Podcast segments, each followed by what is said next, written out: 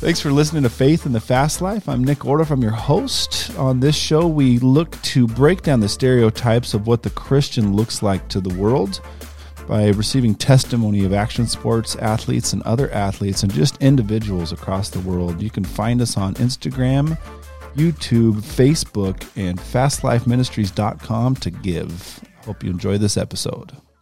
All right, and uh, good morning. We have uh, Robbie Reyes here this morning. Uh, great friend of mine, good man, good man of God.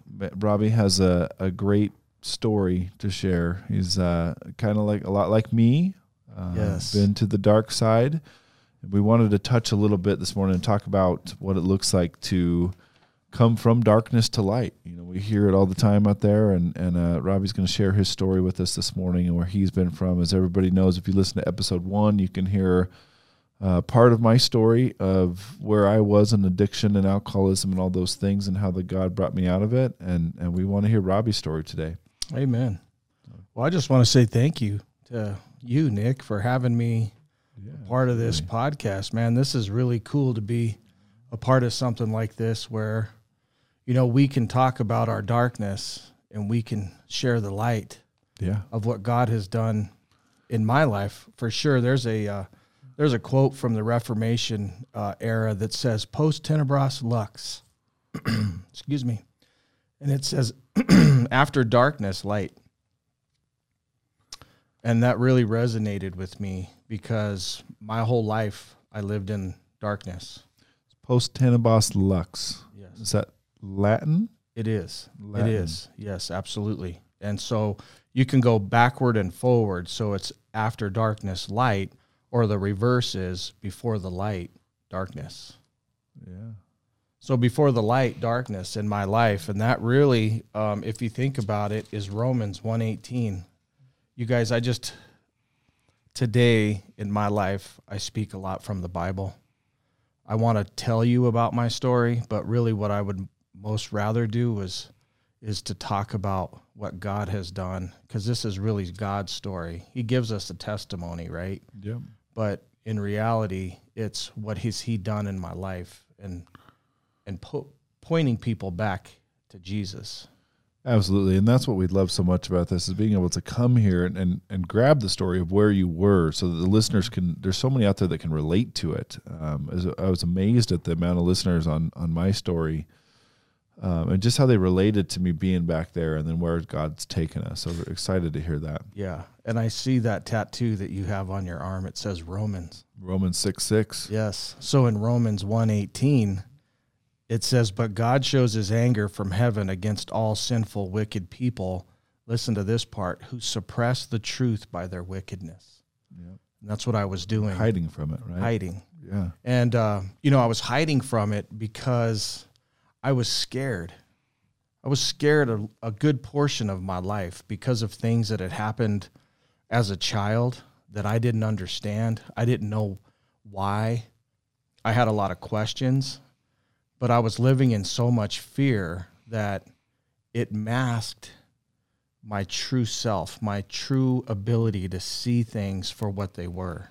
We've heard that a lot. Like you hear that a lot in the in the recovery places, right? Like rehabs. I've I've been to three treatments. Yeah. know, the the third one finally I found God after that, and that's where I got right. But hear about putting on a mask, right? And so many people in the world today, you know, wear masks, and it doesn't necessarily have to be a mask of addiction, but you put a you put on a happy face, right? Like you don't deal with the problems that are actually down inside you, mm-hmm. and therefore that's that's the darkness, right? Like you're you're you're you're shading yourself, right? Like you're covering yourself up. Yeah, and and the thing about like the denial or the mask is you're so blinded that you can't see that deep rooted pain. And I just, okay, so I'm 12 years sober. I was addicted for 18 years, right? And I don't know, you guys are really familiar. Some of you probably are more familiar with addiction than others, but you see it more. Uh, what would you say? You see it more today than ever, where addiction is at an all time high almost. Um, yeah. We're di- we're addicted to so many different things, but that mask um, didn't allow me to really see that deep rooted pain that I was dealing with, and I went through a a program with your wife, matter of fact, and we did a ceremony. I'm gonna be real brief and uh, kind of general about this because we'll probably talk about it later. But um, in this ceremony, I go to this ceremony and I realized in a in in a split moment that I was living in fear all my life. I was living so scared and I made decisions out of that fear and it it just drove me to do things that I never thought I would ever do in my life. Um you know, I was a pretty happy kid growing up and then some things happened um, I was abused. I was abused sexually, mentally, and physically as a kid.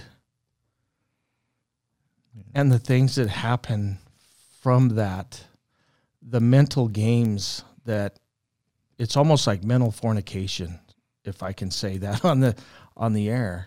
Um, Fast Life Ministries, bro. We say, we, say we tell the truth, man. You know, it's it's the mental fornication that happens because you you just don't understand what's happening as a kid. And I was sitting at my kitchen table this morning studying uh, the Word and asking God to help show me some stuff. And He showed me today that the two main men in my life were not there for me.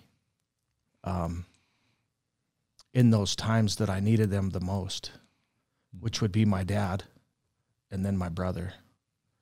And I've always wanted like that father figure. Um, I've wanted some support from my brother. Um, and you just find it in other ways, you know, Yeah. and you don't know what you're doing. You really have no idea. Like, what, why am I doing this? Um, and so you just live your life and you try and do the best you can. And it just isn't. I remember my dad said this to me one time. He said, uh, there was a coach, a really, um, a coach I wanted to play baseball for, right? So I played baseball and basketball. And he called my dad and he said, Hey, what's this? I hear Rob's a head case. And I'm, I'm like, wow. Because that's where my life ended, right? I was like, yeah, I guess I am a head case. And my dad's like, what's that all about? And I, you want to just turn to him and say, uh, well, um, you had a part to play in that, dude. Right. but So, so tell us more about that. Like coming up, childhood. Like, you know, that's that's a deep wound, but there's there's so many people out here that can that can relate to this that we can help through your story because you've you've overcome it now, Robbie. Like that's what's so cool to see that. You know, I, I can I can see the hurt in you, and I know the hurt in me, and I and I know that you said that the the class that my wife does, you really helped helped you realize that you were living in that fear. But for those that don't know, you know, Robbie is now a pastor. Um, Robbie leads the Celebrate Recovery group through our church and does so many excellent things. Like, which I just I give you kudos for that too, brother. Like I said, been being there. We know how many people get out of addiction and then they fall right back into it, man. And it breaks my heart every time. And I, I don't know how you're so tough about it. And I think it's because you stay, you're so committed to the word. And, and I applaud you for that, brother. Where, where you've come from and where you are is incredible. And I want the mm-hmm. listeners to know that. But we want to know your story too. yeah, Tell us, tell us about that growing up with the, you know, father's not there, abused. Where, where did you, where did you end up in addiction? Where, how did you get there? yeah. So, and I and I, you know, this isn't about uh, my dad. This isn't about the things. It's about what God has done, right? And and really, he tried to do the best he could, and he did. Um, it's not like we weren't without. He provided. He was a good dad with what he knew. There was just things that he didn't know, right? And as a kid, when and I was looking at my son, uh, my stepson. He's ten years old, and I was like, "This is the time when I started really experiencing some some deep pain because there was things happening in my life, and I was told, if you tell anybody, you're going to get it worse." And so there was no way because I was getting it pretty bad. There was no way that I wanted to tell anybody what was going on in my life. So I just put on this smile. I learned early on you just suppress your pain, you put on a smile, and you just live your life.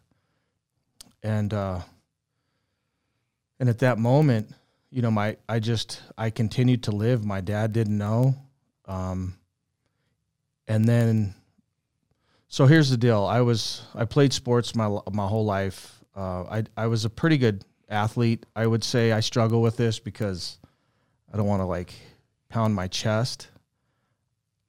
But I played through high school, and um, I probably could have went on and done some other things with that, but I didn't have the self discipline. I didn't have the control because of what had happened. I'm just finding this all out right now, right? 12 years sober, and you're just finding out new things about yourself. It's so cool.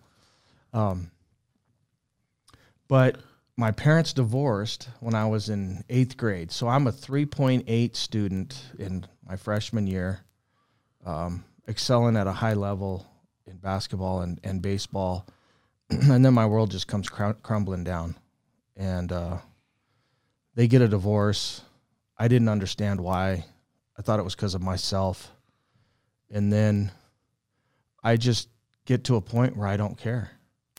It was like the stuff that happened to me as a kid, nobody knew about. And then I get this divorce, or my parents have a divorce. And then I just really started not caring. I didn't care about life. I didn't care about me. I didn't care about you. I didn't care about anything. All I wanted people to know was I was in pain, but I didn't know how to tell them that. I didn't know how to say, "Hey, I'm in pain." Isn't that crazy? Talking it's like about your feelings, right? yeah, it's like it's so.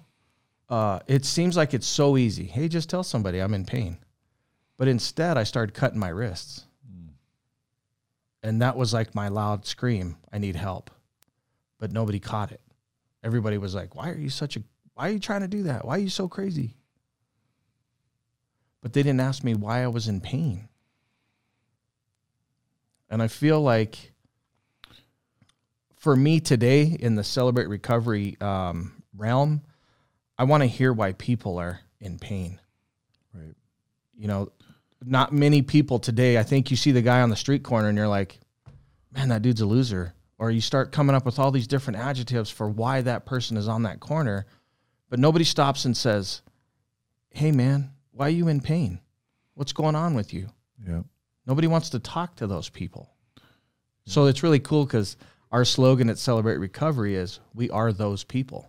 Right. Me too. Yes, Right, me too. Yeah, yeah. Because Yeah. We're, there's so much pain. We're all, we're all in so much pain, right? We talk about hurts, habits, and hangups, and my life was full of those things. I just didn't know how to. I didn't know how to express it. I didn't know how to talk about it.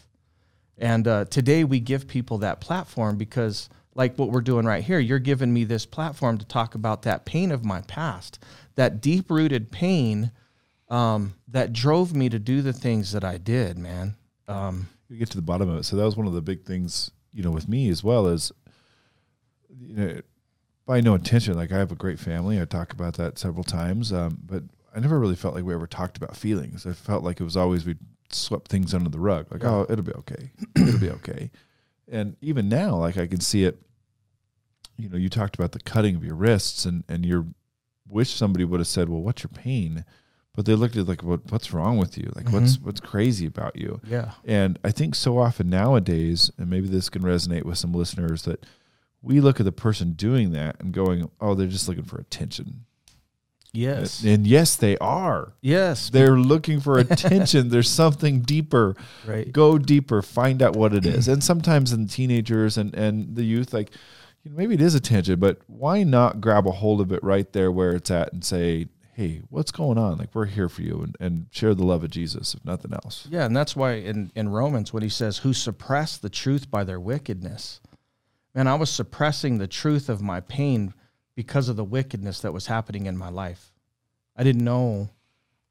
I didn't know how to express it. I expressed it through um, drinking. I expressed it through sexual immorality, impurity, lust, all those things that the Bible talks about. And, and check this out. This is really funny because I was the guy you didn't come talk to about Jesus.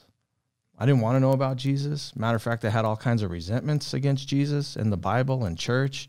I just felt like it was a place where you went because you had problems in your life. That was kind of what was shown to me is anytime my mom and dad were fighting, we'd show up at church. And it was like, what? What are we doing here? Who's that dude up there? Right. you know like what is all this stuff and and then when all of everything happened in my life as a kid you're like okay so if god loves people so much then why did all this evil happen to me as a child And listen, I have a great family. I have a great, you know, my my aunts and uncles, good people. Um, but it just wasn't somewhere we could go talk and tell people like, "Hey, this is happening in my family." Right. I was scared, dude. Yeah. Like I remember running down the street one time screaming rape. I was so scared in my own home. I didn't know what else to do. Just to try and get help. My mom and dad weren't home. It was me and my brother and there were some things happening at the house. I was getting my head slammed against walls. I mean, I was scared as a 10-year-old.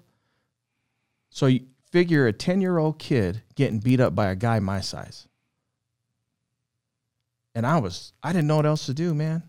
And I just booked out, I just remember booking out my house and I was running down the street screaming rape as loud as I could. And I would cry myself to sleep every night. So is this is this your brother Yes. That that was basically beating you up? Yes. How did the neighbors, as you're running down the street screaming rape, anything? Nobody even came out. Nothing. Nothing. So my whole life, any kind of an authority figure that I tried to help, ask for help wasn't there. I felt abandoned as a kid. Right. um, again, you don't understand these things that are happening. And as a man, who wants to talk about these things? Who wants to talk about being abused, man? Nobody does, but that's why it's so Right. powerful Yeah. because it, it's it's and what the listeners don't understand it. And I I just pray that that somebody that listens to this is going to be able to relate, and God can work work through Robbie's story and and be able to really touch somebody because this happens all too often and so many people are still living in fear. So many people haven't gotten to where you are. And what's crazy about it is guys i, I can tell you the holy spirit's in the room right now and i can i can see chains being broken on robbie right now as you tell this because it, i don't feel like you've told this story very often. I haven't. and it's so powerful. And it's you're being broken free right now. It's incredible guys. It's incredible to watch. I hope that the video can capture it as good but this is this is good stuff so But- tell me more Well, here's more. The the the matter of it is that although these things happened, right? And as hard as it is for me to actually say this cuz I've never I think I've said it one other time, but God has brought myself, my brother, my family, everybody into full restoration. Completely reconciled. We've been made one with Christ where we're all um, working together for the greater good it's like awesome this story that God gave me was so that I could finish that race, right? He says to run the race and win. And in order for me to win, I have to be completely honest. I have to practice rigorous honesty. I have to do the uncomfortable work.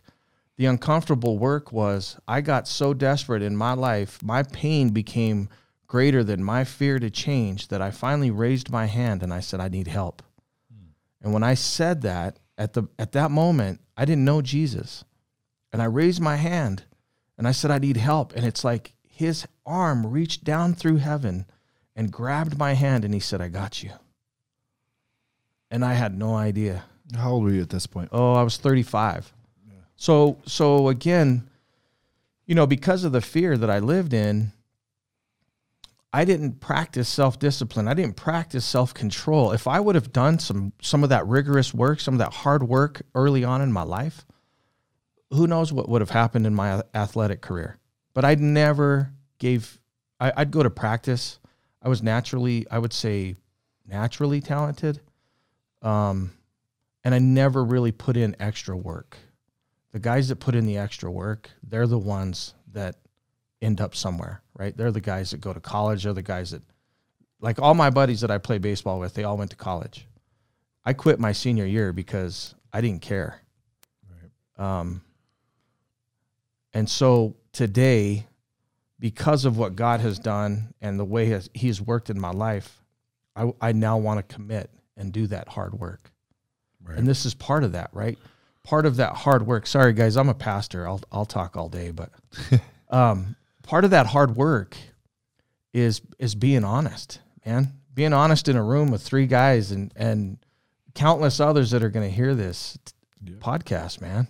the truth the, the old adage the truth set you free, right? Amen. And it, and it really does. And this this is this is freeing. It's freeing for anybody out there who can who can tell your truth, live your truth, own your truth, get rid of that mask that you've been covering yourself with. Yes. Yes. Yes. It's that rigorous honesty. It's I don't have to live in fear anymore, right? In uh what is it, second Timothy one seven? Is that where he tells us that uh for God has not given us a spirit of fear and timidity, but of power, love, and self discipline. He gives us a spirit of power, man, and then love. It takes a lot of love to forgive somebody. Absolutely. And when you're young and you don't know why, like, okay, so we teach people how to uncover these deep rooted pains through an inventory. And when you're doing your inventory, you got to find out, like, okay, here's this pain, here's the cause, here's the effect. Um, here's how it, you know, this is how it affected me. And then basically, what I want to get to is what's my part in all of this. And as a, an abused kid, I was like, why do I have to go ask somebody for forgiveness that's done something so horrible to me? right. But what that ends up doing is it frees you from that those chains that we're talking about, right? That that that bondage, that slavery that we were under. I heard it said once. Uh, I always quote this wrong. I think we talked about another one, but forgiveness is not actually for the person you're forgiving. It's actually for you, and it's it's letting go of the thought that anybody owes you anything. Yes. It's it's saying, you know what, he wronged me, and I don't expect him to pay me back. I don't expect him to apologize. I don't expect them to take it back. I don't expect anything from them. I forgive them and I set myself free from them or it or whatever Yes. whatever it is. You know, insert, you know, blank space here. Insert the the person, the thing, the event, the whatever it was. Uh, and it might even be yourself. You know, that's one of the big ones I think people struggle with anymore is is forgiving yourself. And then the other thing that I read in a in a great book once was, "Who am I not to forgive myself? Am I saying that I'm greater than God, who already forgave me?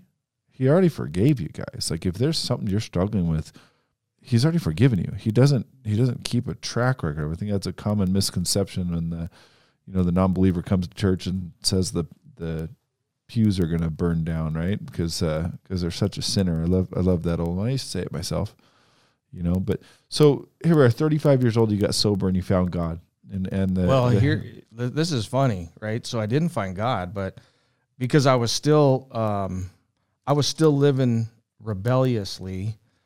I didn't want to know God. I just wanted my drug addiction to stop. My drug addiction had drove so I had done so many bad things. Um, I had wrecked so many relationships, and you know, you talk about that it that uh, whatever that it is that you need to forgive. There was circumstances, situations, people, places. Like I couldn't live in Pueblo because it just represented so much negative for me.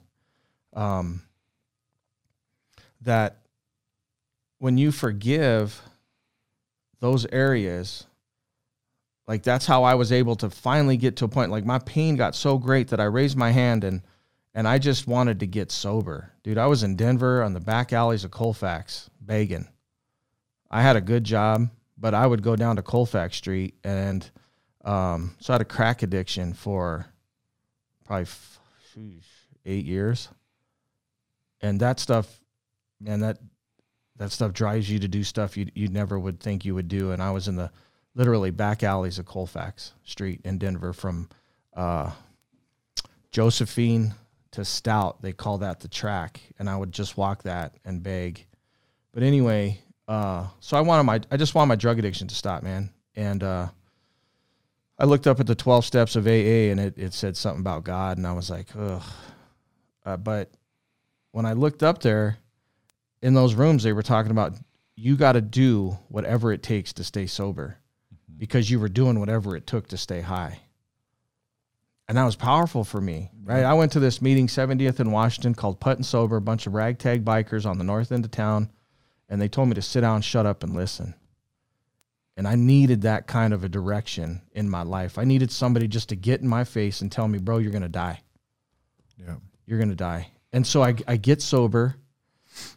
Um, I still don't know Jesus, but there's this curiosity that's building in my life. Like there's something greater out there that's happening, and I don't know. I couldn't put my finger on it. Um, through a series of events, I end up in Pueblo, and uh, a girl that I had dated, both of us kind of in our addictions back in the day. Uh, I posted a picture. I think it was back then. It was MySpace. yeah, I remember MySpace. um, so I think there was a picture that was posted. She had my number. She called me, and um, so we reunited. We were talking, and in in one of the conversations, because she couldn't get sober, she was still drinking. I was sober and didn't know God, but she was going to church, and she says, "Hey, you want to go to church with me?" Yeah, heck yeah, you're pretty hot. I'd like to. I mean, you see, like I was still talking that way. I was still thinking this way. And I'm like, yeah, I mean, you're pretty hot. I'll go to church, whatever. And in that moment, I go to church and it was at Praise Assembly. And I didn't know what it was. But man, there was a power there that was greater than myself, man. And it hit me. And I just really fell in love with whatever that was. And I kept going and I kept going and I I was really confused by the whole church thing. I didn't understand. I didn't know um, because I, I I grew up Catholic, so I had an idea of like this father and sit, stand, kneel kind of regimen. Yeah. But the guys that were speaking, they looked like me. They dressed like me. So I went up to one of them after a uh, it was a Wednesday night service, and I was like, "So where's the father?" And they kind of chuckled. They're like, "Dude, what?" And I was like, "Well, you know, the like the the father. Where's the whatever pastor or priest? Where's the priest?" They're like, "Oh no no no, that's that's Catholic. We're Christians, and it's more about a religion, a relationship. It's not about a religion." And at that moment, it just clicked for me, like, "Oh." Like these dudes were just like me. They were dressed just like me. They sounded like me, and they just wanted to. Re- they were talking about a relationship. Yep. And I could understand what that meant. So in those moments, um, what I now know today is that was the Holy Spirit that was working in my life. He started to grab a hold of me and really start to shape me and drew me in more and more. So this was October of 2010. Was it 2010, 2012, something like that? And by December of that same year, I was being baptized. That's how powerful it was for me. This is a dude that didn't know Jesus. This is a dude that, as a young kid, was so resentful because of all the things that had happened in his life, going through a divorce. Um, and I, you know, you don't have to really talk about much about like that because people understand that pain. I want to talk about like the victory and the victory was I got dunked in that water. And it's a simple like sauna. It's like a like, you know, just a little pool of water. So you think, but when I came up out of there, dude, I was so lit on fire. It was like my old self melted off. All that old pain, all that old it's they call it the uh, your old nature, your old person is is now gone. Yep. And when I came up out of that water, dude, I was just so on fire and I wanted to do something. I wanted to help. I wanted to to I wanted to help people experience what I experienced in that moment. I wanted them to see that man, there's something greater out there. Like God has a plan for all of us, and it's far greater than we could even imagine. And here's a dude that didn't like Jesus. I didn't want to know God. I didn't want to know any of that. I just wanted a drug addiction to stop. And in and through that, I come up out of that water, and a year later, I'm like in this meeting with Pastor Steve, and he looks at me. I'm like, I don't even know why I'm in this meeting, first of all. And he says, Rob, what would you like to do? How would you like to serve this church? And I said, I, I want to do Celebrate Recovery. Because it's a Christ Center 12 step program, right? Mm-hmm. AA, I love AA. I don't have anything to say bad about any of those programs. Although programs in a church, they take kind of a hit because people that know the Holy Spirit know that's where our power comes from, right? That's that power that that Paul's talking to Timothy about. and uh, but those rooms saved my life, man. Yep. That's what got you there. So so let's uh let's go back there a little bit. So we we know where you're at now and and the opportunity that God the the doors he opened up, the you know, non-believer, hand hand of God coming down to you and you still didn't believe. Like he's he's he's knocking on the door but you're Yeah. not opening it up. Um let's let's go back to to high school. You know, senior year you quit playing baseball. Yes, You're done with it. Is this dude, I was showing up to high school high. yeah. That's I mean that's how bad it was. I went from like a 3.8 GPA, honor roll student, uh, honor society, to like I needed the last class, my last day. Man, this is how bad it got. I quit baseball, and I was spent the last two weeks of my senior year in in school expulsion. They called it ISE Yep. back then because when I quit baseball, I had uh, I struck out. I turned around and I told the umpire what I thought about him. Yeah, and it was in front of the whole crowd at Runyon Field. I st- I turned around and I I blurted out an explicit uh, explicit. What do you call it? Explicit Explicit. explicit Yep. and it just radiated all the way up the stands and everybody heard it Silence. Silence over Oh, it, felt was, the it was the most embarrassing. It was almost like this is exactly what my life had gone. This is where it had taken me. Was to that point. I scream this. I go down in the dugout, and the coach is like, he said something, and I'm at this point we're like zero and nine. And I said, Coach, it's not going to get any worse. We're zero and nine, and he was like, Why don't you just quit? if you don't like what's going on around here, why don't you just quit then? And so I packed my bags and I walked off the field.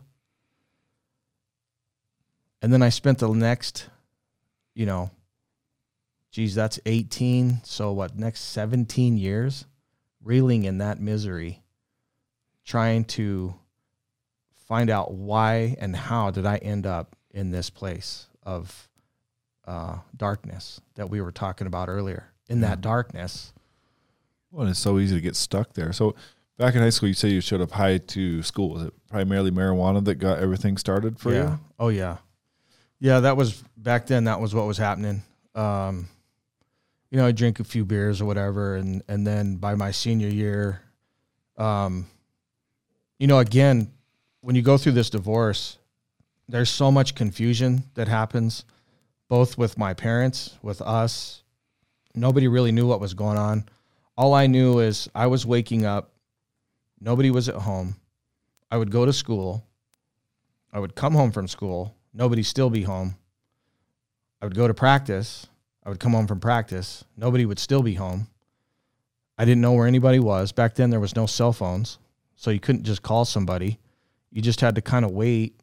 You know, my mom, she was working three jobs, trying to make life, you know, ends meet. She had moved out. My dad, I don't really know what he was doing, but nobody was home and nobody in high school knew this. Dude, I was going to school and uh, I remember our lunches for school being 80 cents. And so people would pay with a dollar, they would have 20 cents left over. Well, I would go around and bum those 20 cents because there were times I didn't have lunch. I didn't have a meal. Because I would come home and go to practice, come home, go to practice, go home, school, practice, all that stuff, and nobody would be home. I was trying to have to like fend for myself, cook, clean, and I never I remember this. I told one of the girls at in high school. She said she was hungry. I'm really hungry and I said you should drink water. If you drink water and you drink enough of it, it'll fill you up and you won't feel hungry because that's what I was having to do. Cuz I didn't want to tell anybody, man. Yeah. Pride. Right. So whole whole nother whole nother battle here. So a couple things that I'm grabbing out of what you're saying right now that I'd, I'd love the audience to hear. Um, the one thing is is that as as Robbie said, he quit, you know, baseball, and he's he's coming out. He's got these hurts from his childhood that he never dealt with. Mm-hmm. You know, from ten years old. Yes. And what I see happen in people, and I did it to myself, but you have that hurt from this age and you never deal with it. And you get a little bit older and you get another hurt and you never deal with it. And you get older and you get hurt again. And now, like you've just compounded all these hurts, and there's stuff down inside of you so bad that you- you're just completely in an umbrella of darkness, and you can't see the light. And you continue to get into the uh, the woe is me, and you get into a a victim stance, right? Like you're a victim now, Yes. and you'll continue to live your life saying if that's you know could have would have should have if this wouldn't have happened then i'd be here and if i didn't do this then i'd be here. And that is a trap guys. It's a trap that'll lock you in. You gotta take it a you gotta you gotta deal with those problems when they arise. You gotta talk about them you gotta share your feelings.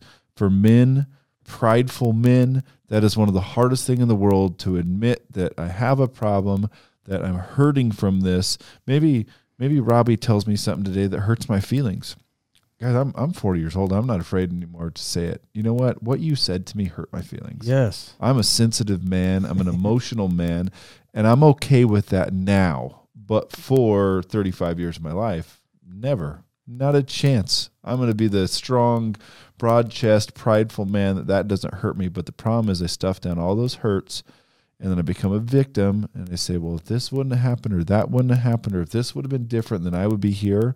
Let go of that. If you are holding on to that in your life right now, get rid of it. It's toxic. It's chains that Satan wants you to be bound with and get rid of it. Yeah. I- One one of my favorite sayings back when I was using and doing everything I was doing was if you guys would have just treated me the way I needed to be treated, I wouldn't be doing the things I'm doing. Yeah. And that's total victim stance, right? And that's the point of that's the point obviously of what we're doing here today is is to stop being a victim and start taking responsibility for your life, your actions, your choices. Yeah. That's what had to happen when I raised my hand. I didn't realize it, but I was taking responsibility and saying, "Man, I don't want to live like this anymore. Yep. I don't want to live under this thumb anymore that's holding me down from what God has planned for me." He had blinded me so much, and I say he, I mean the enemy, through my temptations, through my lust, through my the, that pride that we speak of. He had blinded me so bad, I couldn't see that there was a greater purpose, and that greater purpose is for what we're talking about right now. You know, there's a lot of men they don't want to talk about these things. There's a lot of men. There's a lot of people. Man, there's just people in general they don't want to talk about anything. Yep. But what I would encourage you is, you know, come to Celebrate Recovery, get into a group, get into, you know, just something where people can, you can, they'll, they'll allow you to express yourself honestly and wholeheartedly. Um, because it's not about being a victim anymore, man. Everybody has a hurt. Everybody's carrying around these pains. And, and again, I was 12 years sober, go to this ceremony through, you know, the graciousness of Nick's wife, Alexis. She's running this program and it's on post abortion. And I had no idea that that would even be a part of my life story.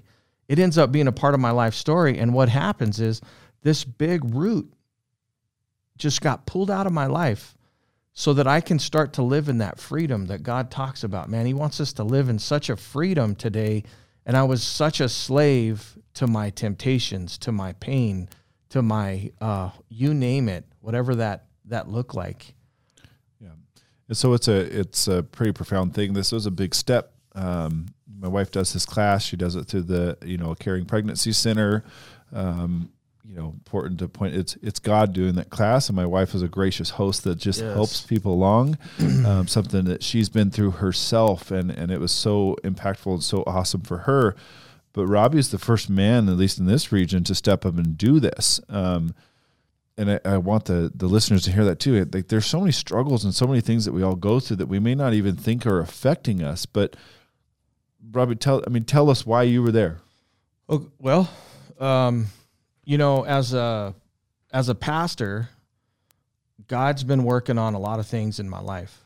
And one of the things he was working on is this area in my life where when I was dark and confused, when I was in that darkness, I made a choice. Um, I was the guy who drove my girlfriend at the time to an abortion clinic to have an abortion.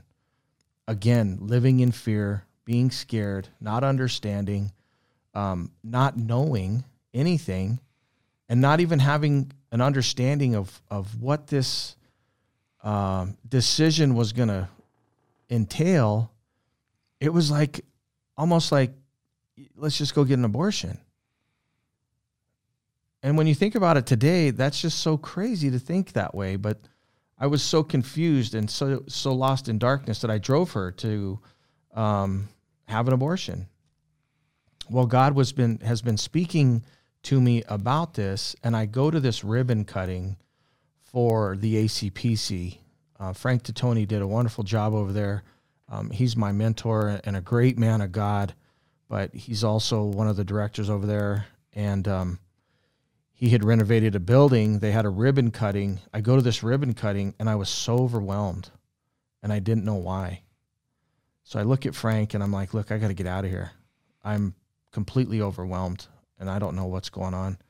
I drive back to the church and on my way, I just broke down and I started telling God I was so sorry because of what I had done.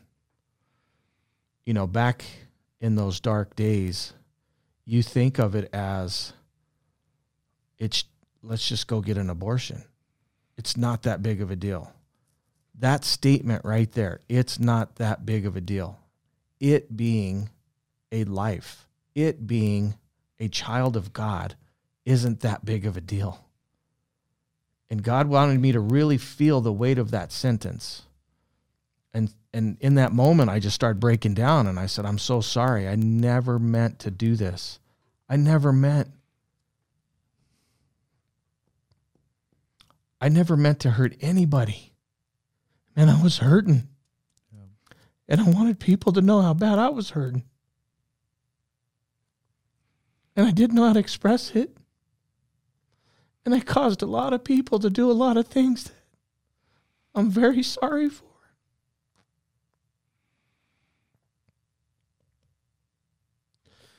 And I'm really sorry for what I did to God's child.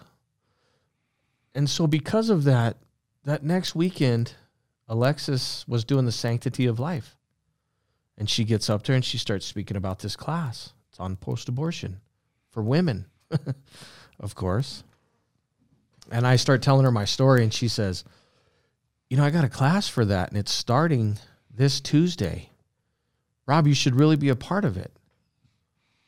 And uh, in that moment, I was like, Yeah, yeah, let's do this not understanding what I was even getting myself into.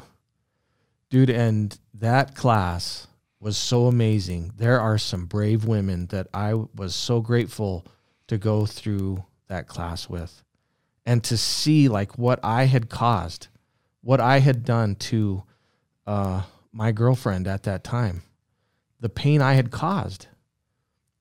But again, you know, no matter what you guys have done, no matter what we've done in life, God wants to forgive us. He already has. And he re- yes, and he really wants you to forgive yourself. Yep.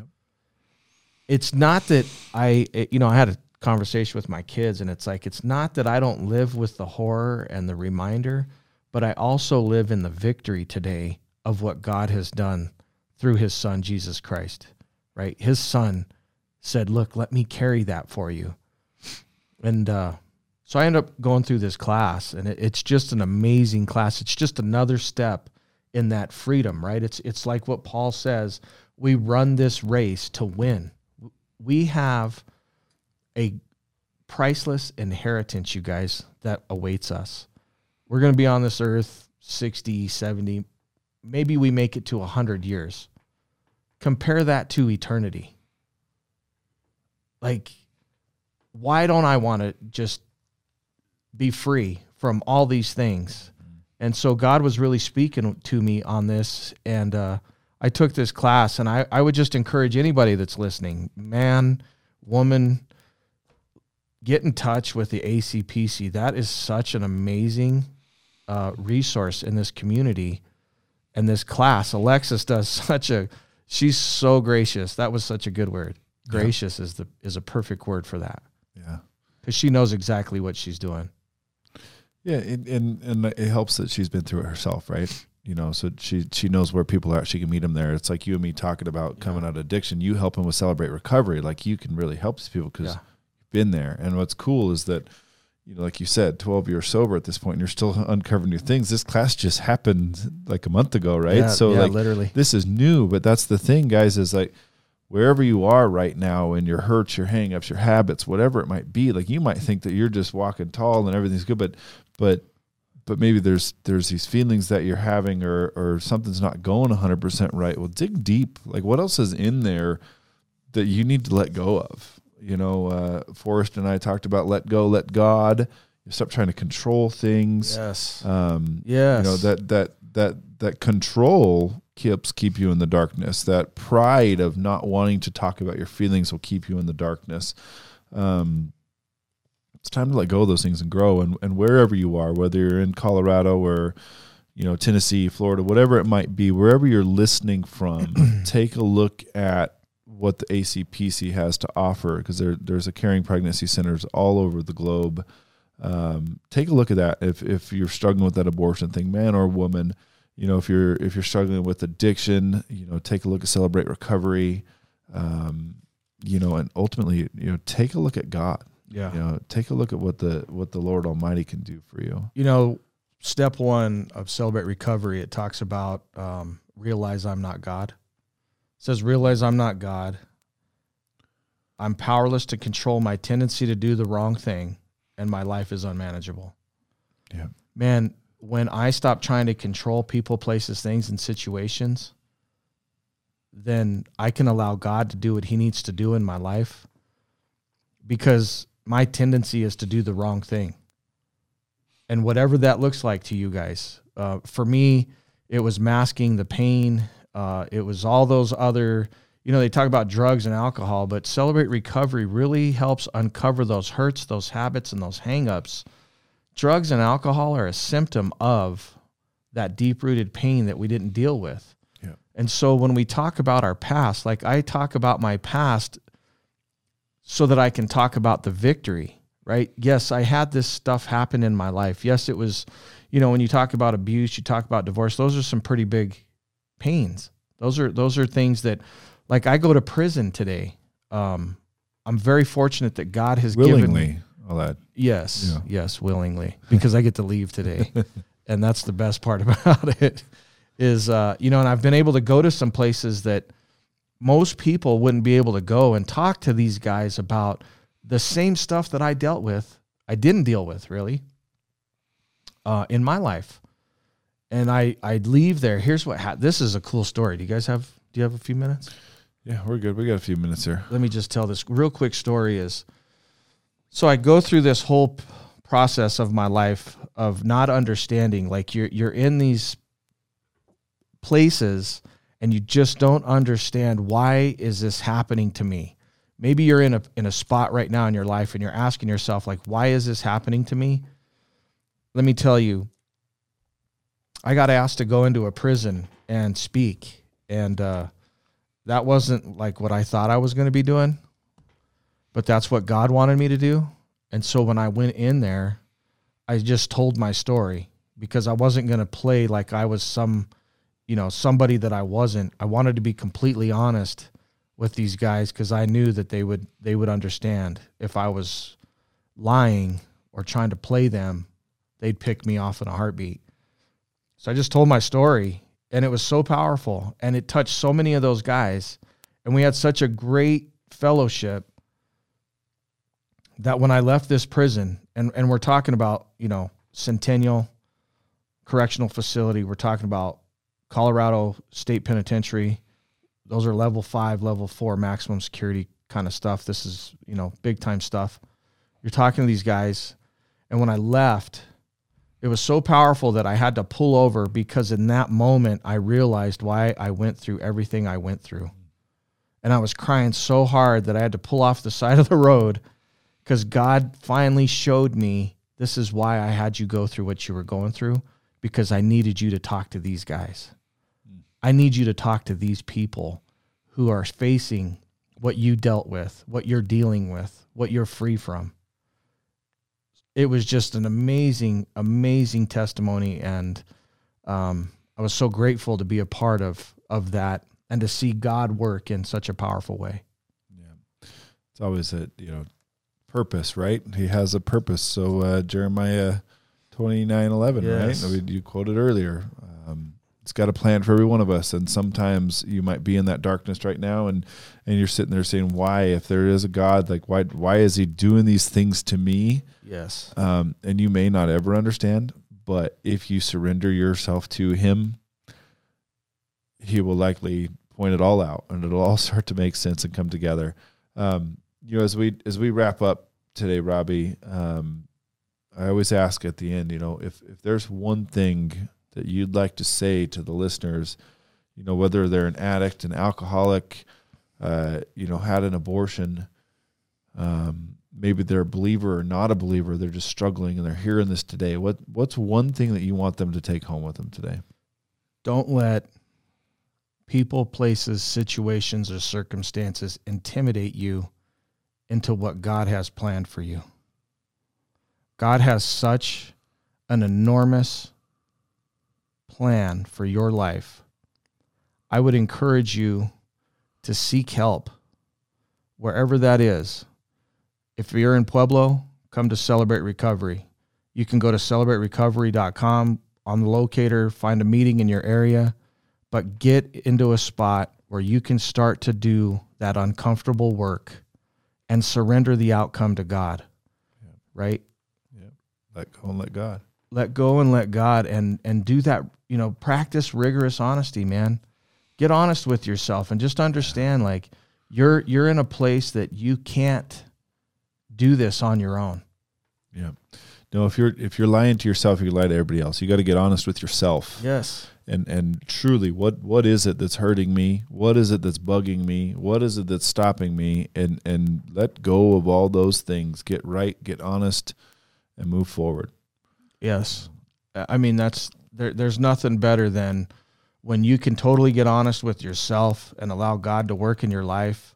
Man, I I don't know if I could just give you guys a small little bit of what my life is like today. It's far beyond anything I would have ever imagined or dreamed of. And that's what the Bible talks about. Yep. Yep. There's a lot of truth in that. Robbie, thank you so much for being with us today. How can, if people want to look up Celebrate Recovery and get a hold of you here, how, do, how would they go about that? Hey, you guys, you can call me or reach me at Pueblo Praise, uh, Praise Assembly of God, 719-544-9486, or you can email me at rob at pueblopraise.org. Man, I'd love to hear from you. I'd love to help you. Um, we can do this together. And that's wherever you are. Email and phone work anywhere. You don't have to be in Pueblo. I'm sure Rob would love to. Yes. I've I've had countless people, sister-in-law, different people that I've I've said, "Hey, Rob, they need help," and and you're the guy to talk to them. So that's all over the world. And as as always, uh, fastlifeministries.com to give to this ministry to keep us going, keep this podcast going, keep sharing the word. We'd love to have some uh, supporters to jump on board with us with monthly or weekly or just a one time donation would be huge for us. Follow Fast Life Ministries on Instagram, YouTube, and Facebook. And we appreciate everyone's time today. May God bless you in wherever you are going. And thank you very much, Fast Life Ministries, Nick Ordorf, for for having this platform to be able to speak about these things and to offer the help um, that you're offering for people. It's this is awesome, you guys. Get involved. Get involved. Yep, absolutely, brother. I appreciate you. Thank you so much, guys. We'll talk soon. Thank you.